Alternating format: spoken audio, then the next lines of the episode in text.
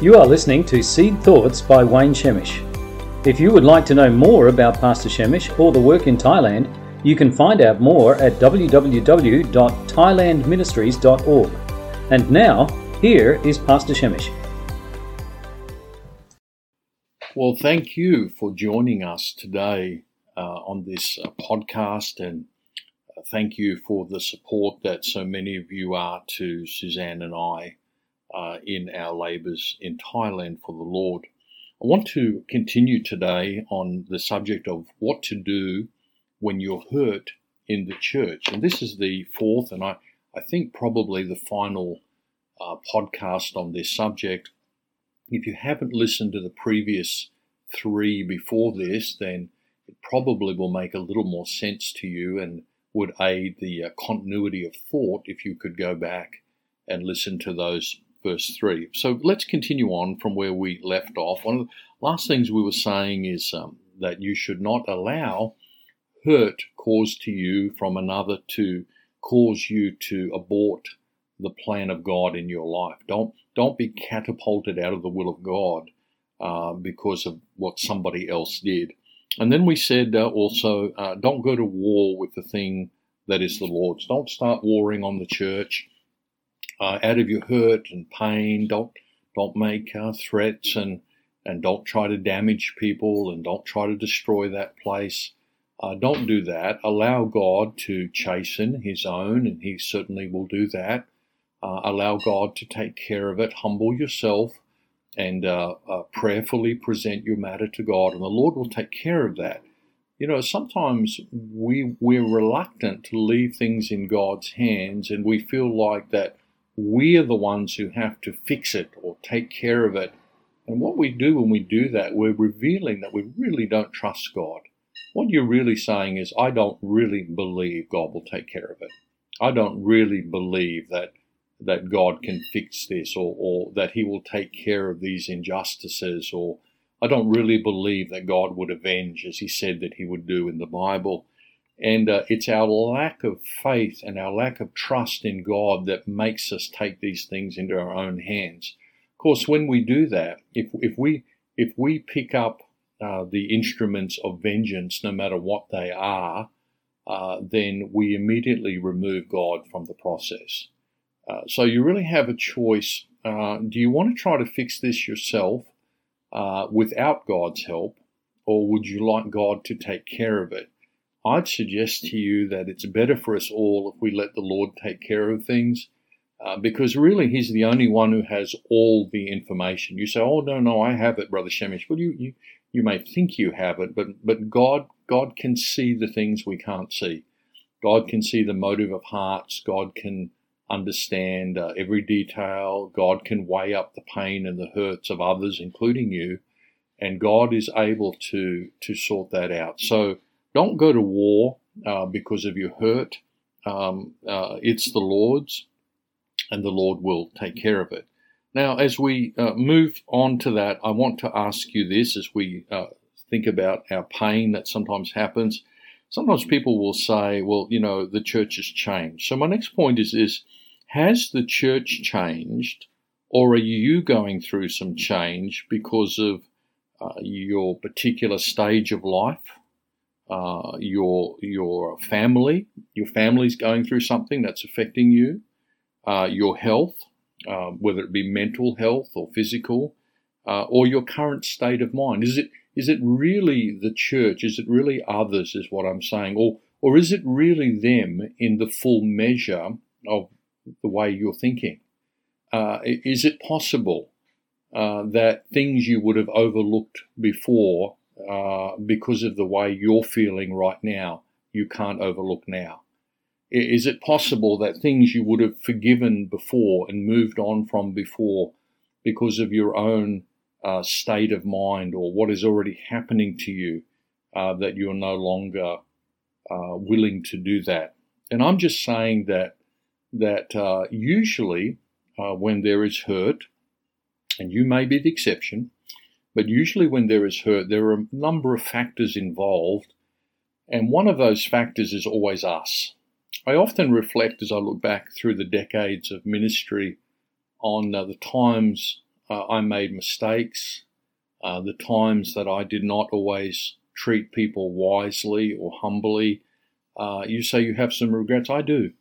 Uh, my regrets in the ministry are principally about my own uh, conduct. I, I, wish I'd been better sometimes. I, I wish I'd been wiser. I wish I'd better understood what others were feeling and going through. And, uh, and I realize as you get along, you start to realize, look, I could have handled that differently. Uh, I, I, should have responded in a different way to that. And I'm just saying, I'm not here to judge you today, uh, but I'm saying that we should judge ourselves and we should look at ourselves. And uh, sometimes uh, when we're feeling hurt, uh, we, we do not always have an accurate perception of our own behavior or our own conduct. Sometimes we will feel that what we did was justified because of what somebody else did.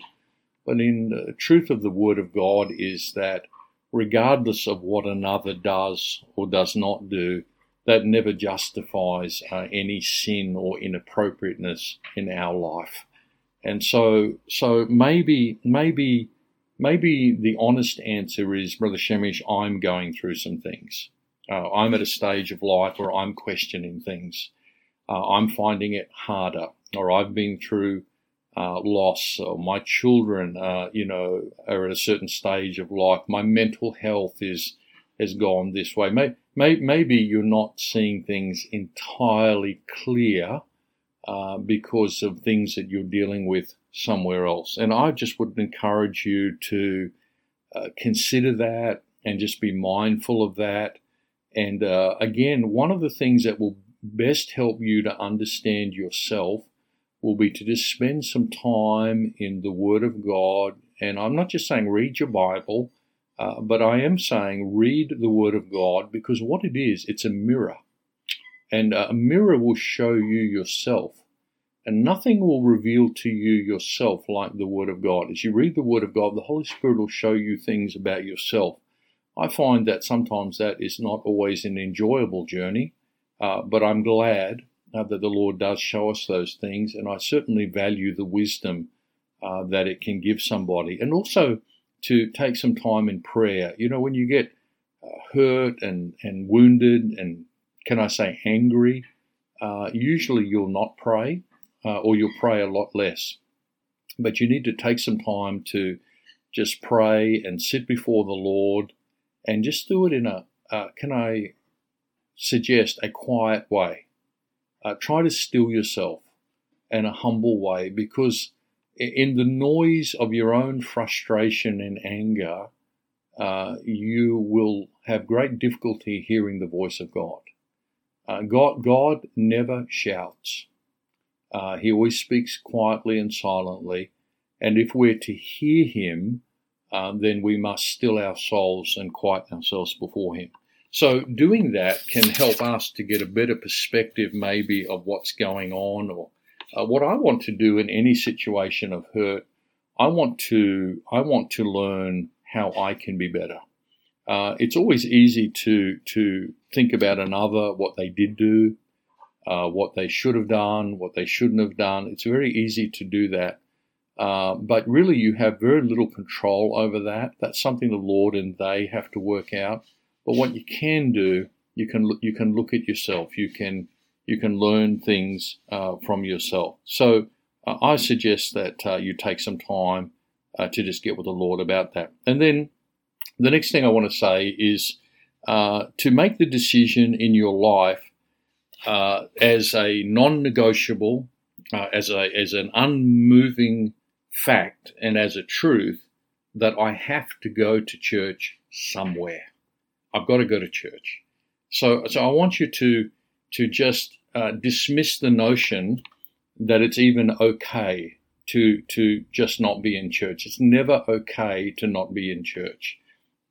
It's never it, you're never in the will of God not going to church when you could. So you need to to be clear about that. And why is that? It's because the Lord has commanded us to do that. Again, we don't go to the church for the people, we go to the church for the Lord. Uh, the, the Lord Jesus Christ is the one who gave us the local church and instituted this. Uh, we go on the day of his resurrection to remember him. Uh, we go to worship him. Uh, we go to listen to him. Uh, we go to receive from him. And so he's the reason that we go. It's never right to sit at home on Sunday, and I don't believe any Christian can feel right about that.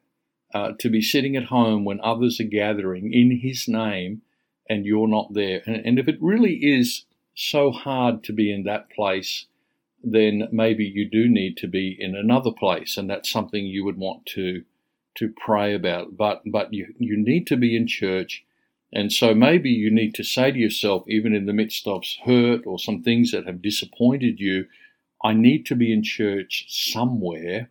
So realistically, what are my options? Uh, I, I need to be somewhere.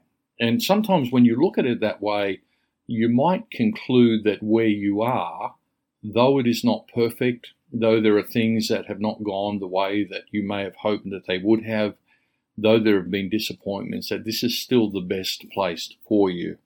So, so um, make it a non-negotiable in your life that you need to be in church.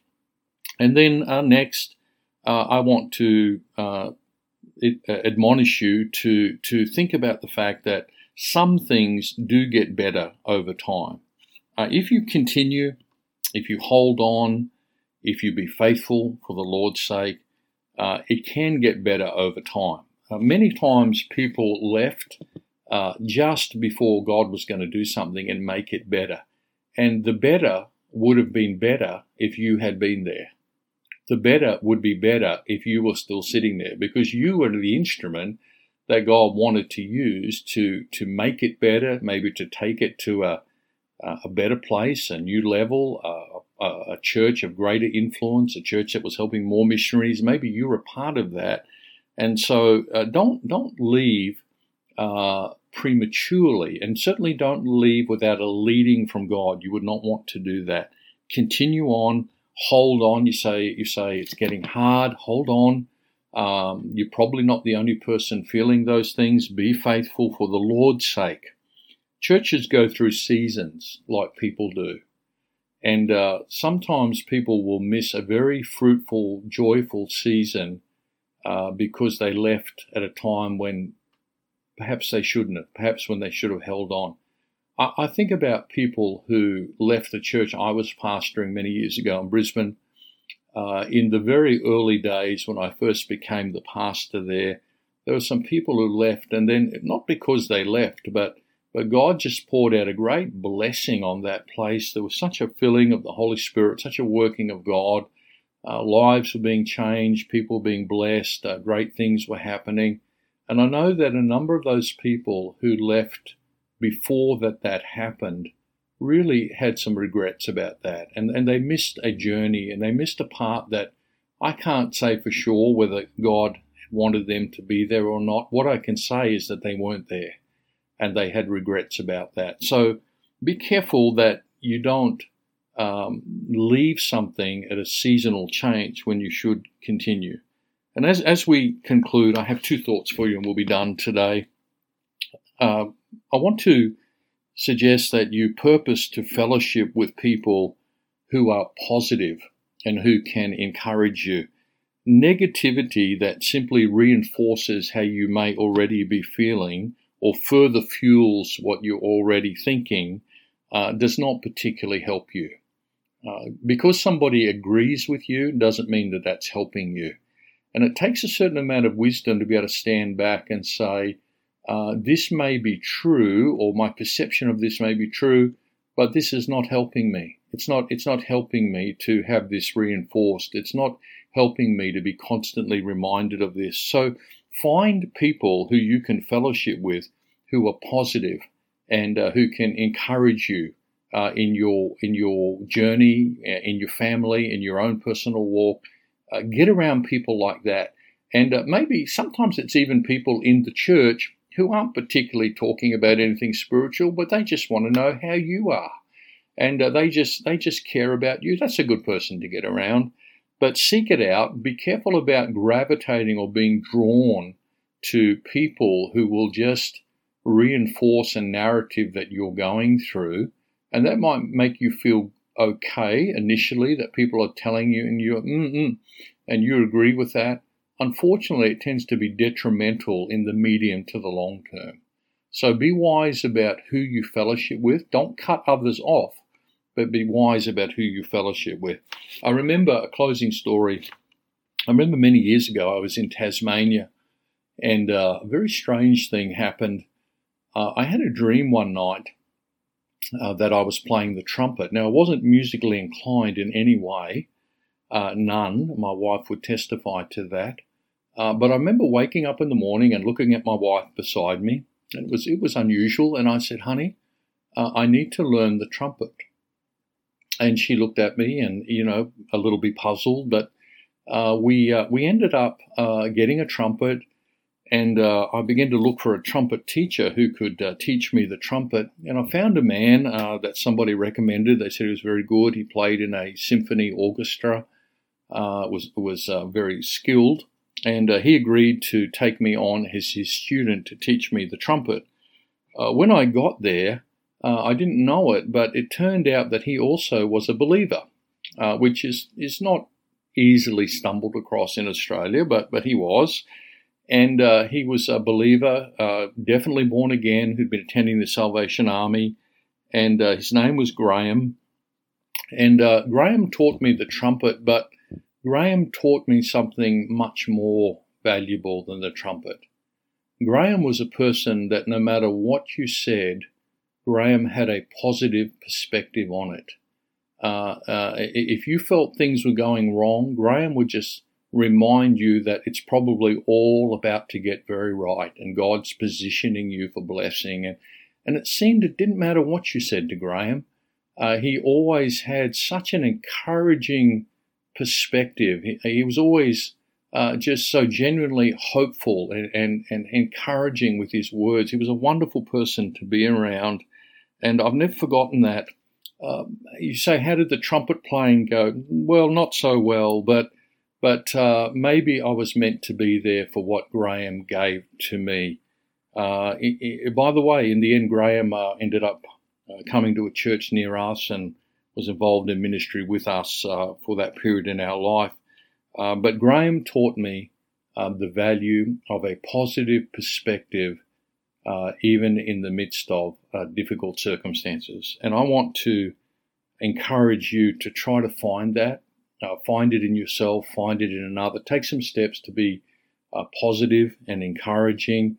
when you hear yourself saying things that are negative, demeaning about another, um, the the don't ask is it true or not. Just ask should I even be saying that, and uh, work on uh, getting yourself uh, in a better state of mind so you can continue everything that God has for you. Well, thanks for joining us a little longer today. Uh, God bless you again. Thank you for remembering us in Thailand. Uh, we appreciate your prayers and your help, and I hope that this will in some way be helpful to you and I pray that you will go on to be everything that God intends you to be. God bless you.